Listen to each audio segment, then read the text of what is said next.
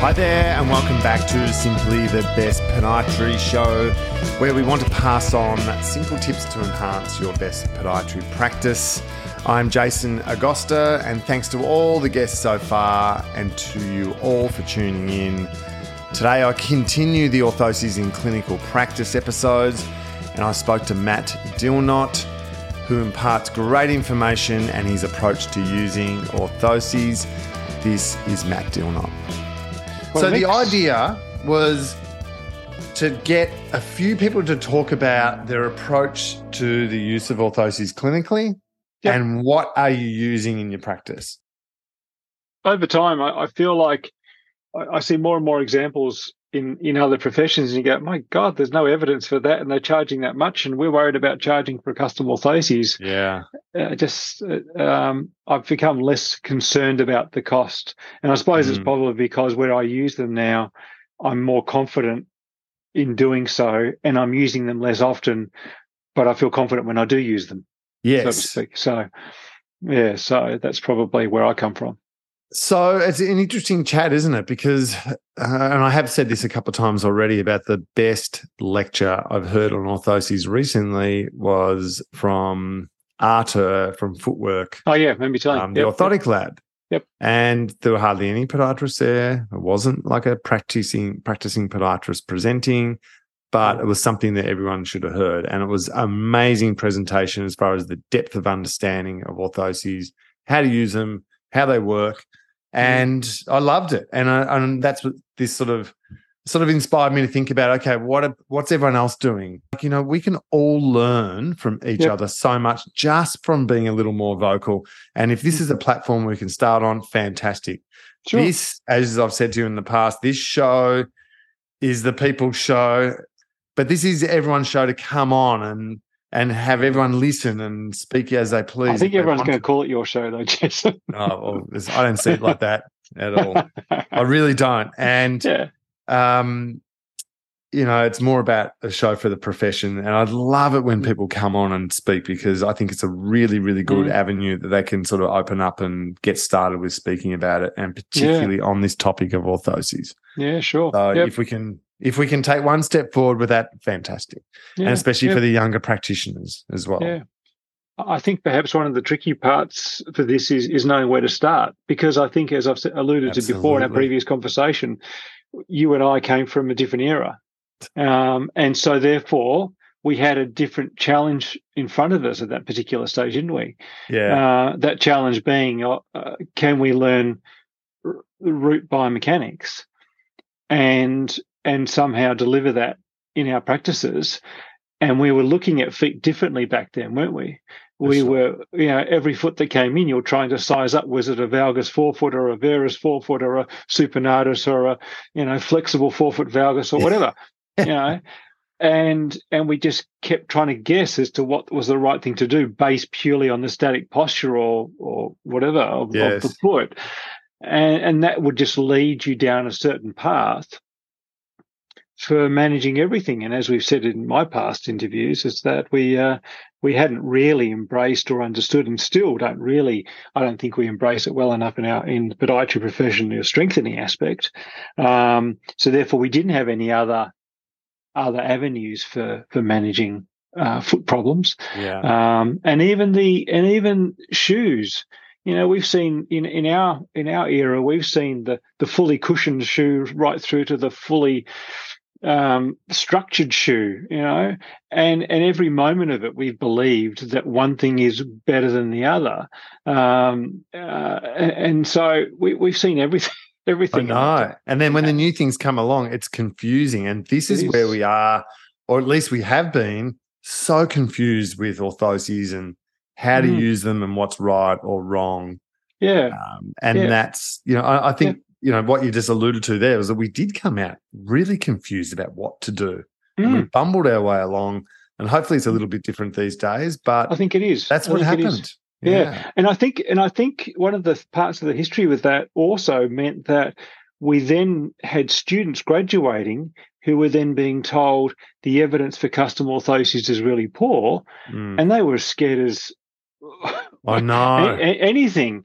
Uh, to prescribe yeah. an orthotic. And I think, and, and I think, you know, there is some, you know, a reasonable reasons for, for for saying that to students because you could argue that podiatry is probably in a in a position where it may perhaps is overprescribing custom orthoses. We need mm. to rein it in a little bit, and we've got to try and find that that happy balance between the two.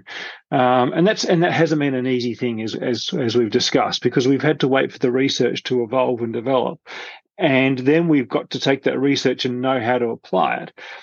Um, and it takes a while for us to reconcile all of those different aspects of root biomechanics and how do I use this for this particular type of condition? Um, and that's and that's that's challenging when you don't Absolutely. have a recipe book, you know. But so yeah. Just on that note about evidence, though, I mean, if we the evidence is still there, the evidence is there, but it's there's so much inconclusive literature.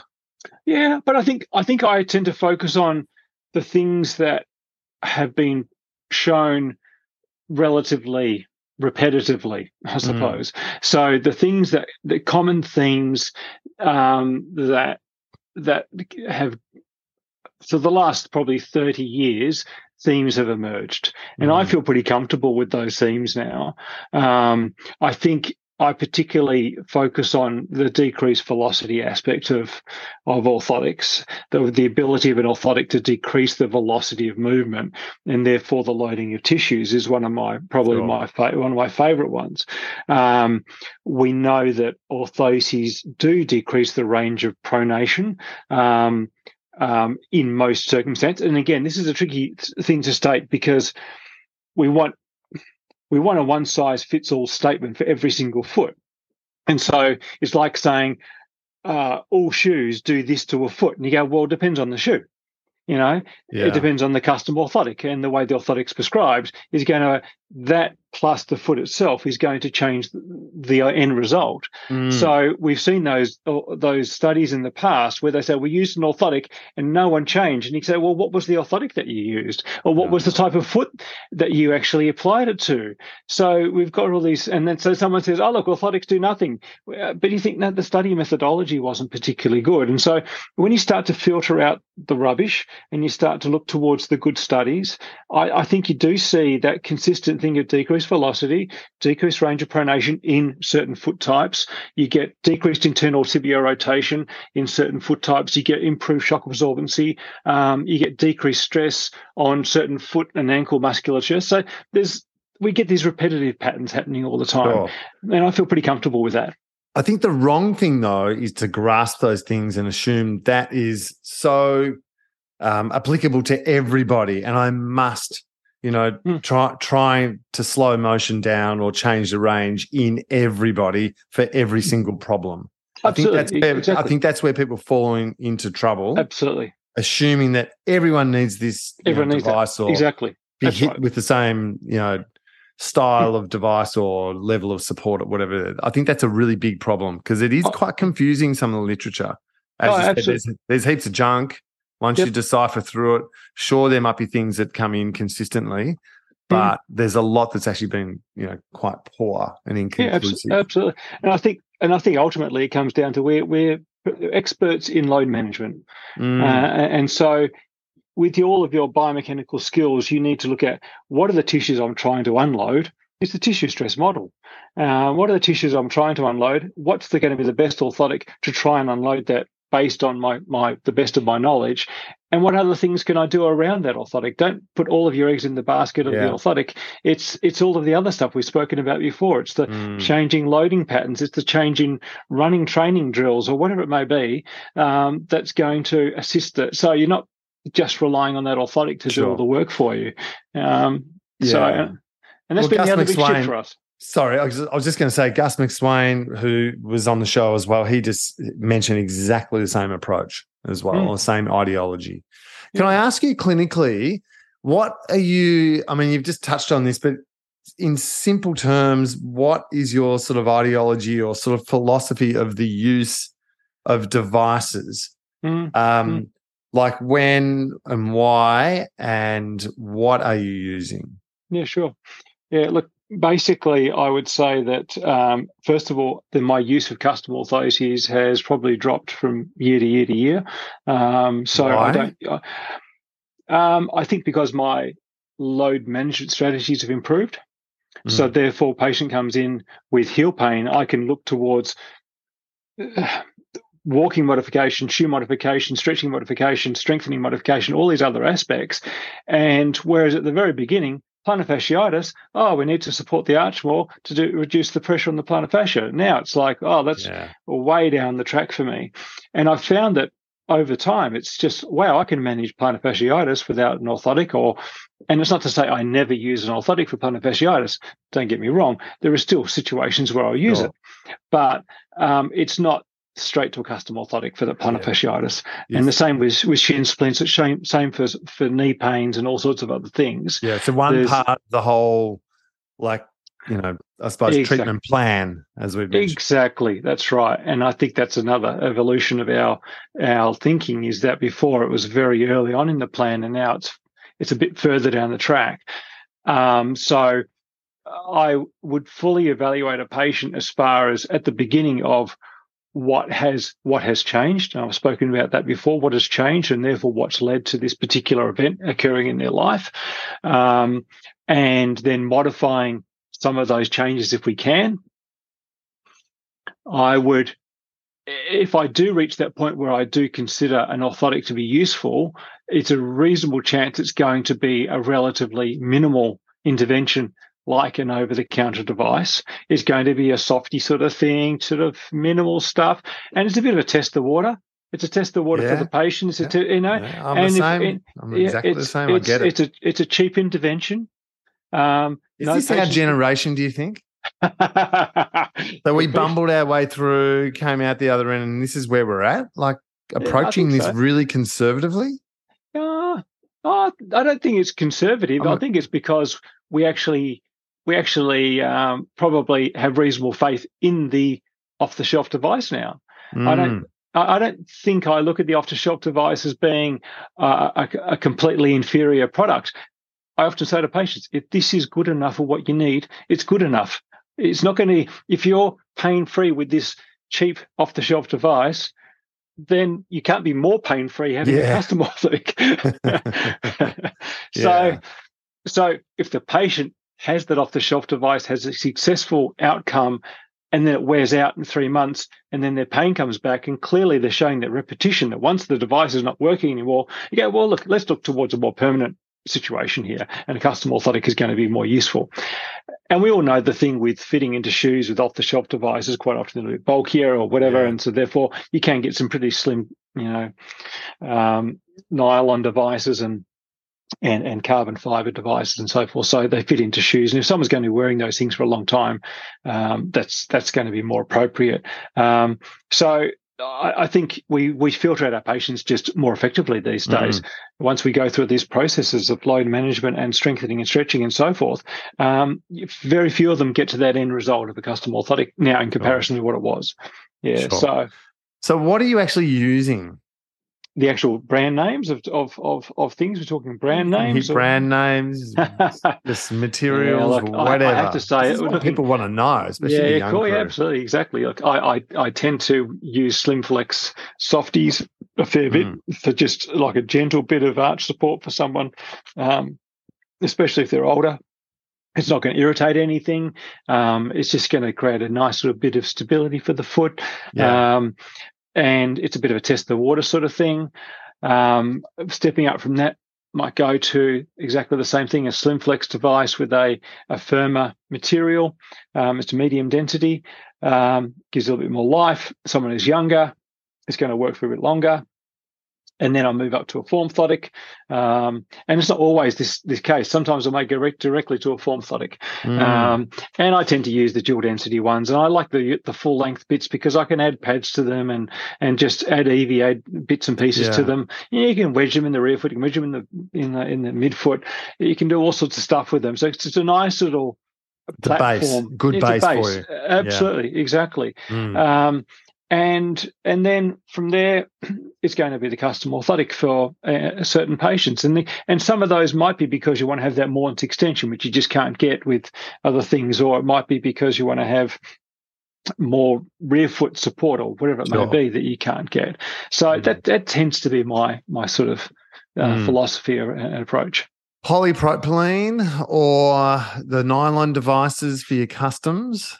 What would um, you sort of look, would you just I, vary it up a bit depending on the situation? Yeah, look, I would say, as a general rule of thumb, I would almost always go for um, uh, carbon or you know that sort of laminate stuff. Um, so it's plastic, carbon, or nylon devices basically yeah. those are my sort of polycarbons Go and to. polycarbons polycarbons and um, and um, and and the nylons are those are the yeah. two that I would I would go sure. to yeah so it's interesting, isn't it? Uh, thinking about where we're at over time, where we started and our, the little journey over, you know, 30, 35 years and how that approach has become maybe a little, well, not focused, but a little more conservative in the use of orthoses in mm. the in the yeah. uh, the preforms being a you know a lot more sort of readily used in our rooms. Yeah, but I think if you reflect on where we started from, I think there was uh, we looked down our noses on prefabs. And first, first of all, there wasn't a lot of prefabs when we first started,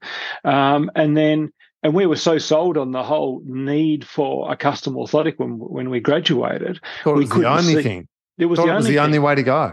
Exactly. So you wouldn't entertain uh, an off the shelf device. And then I think once the tissue load model, tissue stress model started to come along, we started to then believe actually we could probably just reduce loads by using an off the shelf device. Sure. Um, and I think we we had then had comfort in, in, what we were doing. Um, and I think as the root model started to disappear and we didn't, we'd realize, hey, you basically uh, reduce the amount of pronation or whatever it may be, supination, uh, we can do this with an off the shelf device pretty well. Yes. Uh, you know, and I think as we've gone on, we also realize you can do simple things that they've just found that, you know, just doing a rear foot post without the orthotic is a pretty good job of uh, controlling internal rotation of the tibia. So you don't need the whole box and dice of a um, of of arch support for some people. You, you just need to use some sort of uh, valgus wedging, like they've used with knee pain, for example. You know, medial knee pain. Uh, they've just used valgus wedging in the forefoot. Yeah, um, yeah. You, you, don't need the the whole shebang for that. Mm. Um, so I think um, I, I think there's there's some good good enough science out there now to to say that just the the old fashioned custom orthotic is is not uh, uh, not the be all and end all that it used to be. I think what you're saying and reiterating from what I've said earlier is we know that small changes have a massive effect. Mm. You only mm. need to intervene mildly. Mm. So if you think about walking thousands of steps per day, one and a half times your body weight, then think about running. Absolutely. What is, it, what is there, a thousand steps per kilometer? Yeah. Something like that. Right. So yeah. go and run 10K, there's your 10,000 steps. At two mm. to three times your body weight, you only need to change things the smallest degree. Yeah. And, and and conversely, you can also do too much ever so slightly to get a negative effect.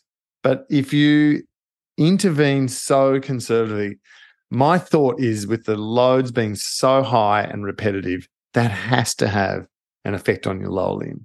Oh, absolutely. I think that's where we're at. And if you uh, think absolutely. about think back to when we started, when you know the molded polypropylene, you know the big six or seven Blake mil, inverted. Six or seven mil rigid poly device was the only way to go. And what we did know from some of the evidence that just increased impact through the exactly. lower limb. We know Absolutely. that they're still being used readily. Yep, and yep. Uh, I was like, oh my God, we're so far away from that now, thankfully. Um, and I think that's the one of the points you're making here. Yeah, Can I also bring in and link this up to episode seven of this series with Anja Verena Behling with John Osborne interviewed. Um, so episode seven, she's a biomechanist and works with Benno Nigg's lab in Calgary. Oh, yeah. yep. And she was very, very clear about it just doesn't suit us to have a rigid locked foot. We need to maintain mm. movement. And that yep. is crucial for obviously adaptation, um, impact, all sorts of things. That's Oh. worth going back and having a listen to as well. Yeah, I, I think so. And it was there was a really good paper published, um, and people don't seem to have talked about this much. Um, this is by um, fellow Protopapas in clinical biomechanics in 2020. Um, he did an interesting study. It gave people custom orthosis for 12 weeks and looked at the effect on the size of the muscles. He looked at particularly abductor hallucis and flexor digitorum brevis. Yeah. And that particular study, I think the end result was something like um, abductor hallucis decreased in size by 17% and flexor digitorum brevis by 10% in 12 weeks. Um, and of that was using devices. of using a custom orthotic. Right. Now, I think the orthotics that they were prescribing were actually quite high arch, and I think the higher arch, the more stiff they are, you actually end up getting more atrophy of tissues You're splinting the foot. splinting the foot. That's right. And there was another paper also. Um, it was McClinton in JOSPT. Um, he showed that people who had heel pain, who wore orthoses, had um, weaker toe strength. Um, so Makes essentially, complete sense, though. It's yeah, like- oh, it does, it does make sense. It does like we, yeah, Yeah. that's right. So, and I think going back to your previous point about stiff orthotics, one of the things I think I noticed very early on was that when people were, say, landing with a a medial heel stroke, which is probably not a great place to strike the ground on the medial side of your calc, when you put them into a rigid device, it actually caused them to start striking laterally. Mm. And um, you may have observed this, and we all just thought it was all just because of, you know, reducing pronation, whatever. But I, I strongly believe that when you splint the foot, it has to invert the foot more before it strikes the ground to try and regain some of the shock absorbency. So it's actually inverting the foot in response to that stiffness that it's experiencing to say, hey, I need to have space for shock absorbency. So I'm going to strike the ground more laterally on the heel. So I've got that room. So you start to So fire. I've got room to move centrally That's yeah, right. instead of across Exactly. the midline. Yeah, That's I get right. Yes. And so you start to fire tib post more earlier Mm. on. So you have to invert the foot more. And I think this is where Luke Kelly stuff comes into it because he was showing that orthotics increase muscle activity. I think it was particularly in the extrinsics because they have to adapt to that increased stiffness by adjusting foot mechanics prior to heel strike to retain that, that shock absorbency aspect. But when it comes to the intrinsics, when you splint the foot, you're actually taking load away from those intrinsics and they will atrophy. And I have seen those feet for, who are wearing orthotics for 20, 30 years with really those old fashioned stiff high arch and they're completely dependent on them. I said, I tried to go without my orthotics for two days. My feet killed me. Yeah. because their muscles have atrophied They like couldn't cope. Exactly. they can't cope. And, and you can see these patients who've got their abductor hallucis has completely disappeared. It's just nothing. So, Mhm. and I think, again, that probably gives us support for having a device that's more flexible because it helps to maintain some load on those tissues. It's still reducing that, reducing that velocity of movement, but it's actually not taking away all the load on those tissues. So you're going to maintain your muscle bulk. That's it, exactly. And well, you've um you've gone through that in the last few episodes as well, as far as strengthening and how important that is. Mm, Yeah. mm. I get that. Get that. It's so good. I've been doing my strengthening too, Matt. Trust me. Hey, I think uh, it's really. I'd love that. Um, that sort of overview of the journey of like starting where we were and then where we are now, and you know the Yeah. philosophies behind it. Um, Yeah. In maintaining movement, really is what you're saying. We need to maintain Absolutely. movement to maintain muscular control. That's Oh, crucial. And it's funny, you actually, you, you mentioned that because I remember when I first met Tom, Tom Tom Michaud. Michaud, and uh, and he said, "As podiatrists, you seem to be trying to make stop all of the joints from moving. As chiropractors, we're always trying to make joints move more." Move. Yeah, yeah, yeah. Well, that's exactly what I was saying about that um, episode seven. That's all about maintaining movement. We don't want to lock anything. No, exactly. So- That's right. Yep. Yep. So over time, great differences in approach. Hey, I Mm. really appreciate your time coming back No on. It's great. And uh, but once again, I really appreciate your input. Problems. Always amazing depth of knowledge, Matt. I've learned that much from you. Oh my god, my strengthening. Great to be on, Jason. You know that Appreciate it. strength. I I have to say this while people are listening. The strengthening is absolutely amazing, and I didn't realize how weak I was when I had my toes extended doing that uh, valet. Oh, right. Yeah, yeah. Valet maneuver. Valet maneuver. But I'm sitting in Yeah. the chair now with my toes extended underneath Mm. me, and there's even an effect I can feel when I push my toes down into the There you ground. go. There you go. Standing there and leaning forward, pushing my toes into the ground with my heel raised. It's so Mm. easy to do consistently. Oh, it is. It's so so much a winner and such a big thing. So I really appreciate you passing it on to me and Oh, everybody else. Hey, the Billy Idol of podiatry. Love you coming on the show. Thanks, Thanks, Jason. Good on Thank you. you. Thank you. Thanks. Speak soon. Thanks for tuning in to Simply the Best Podiatry. I hope this episode was helpful and informative. More details in the show notes where you can follow and support this show. You can also follow us on Instagram at Simply the Best Podiatry. These Orthoses episodes are sponsored by Genie Orthoses. More information can be found on the webpage, The Genie, T H E G E N I E dot A U, thegenie.au. Thanks for listening, and I'll be with you again.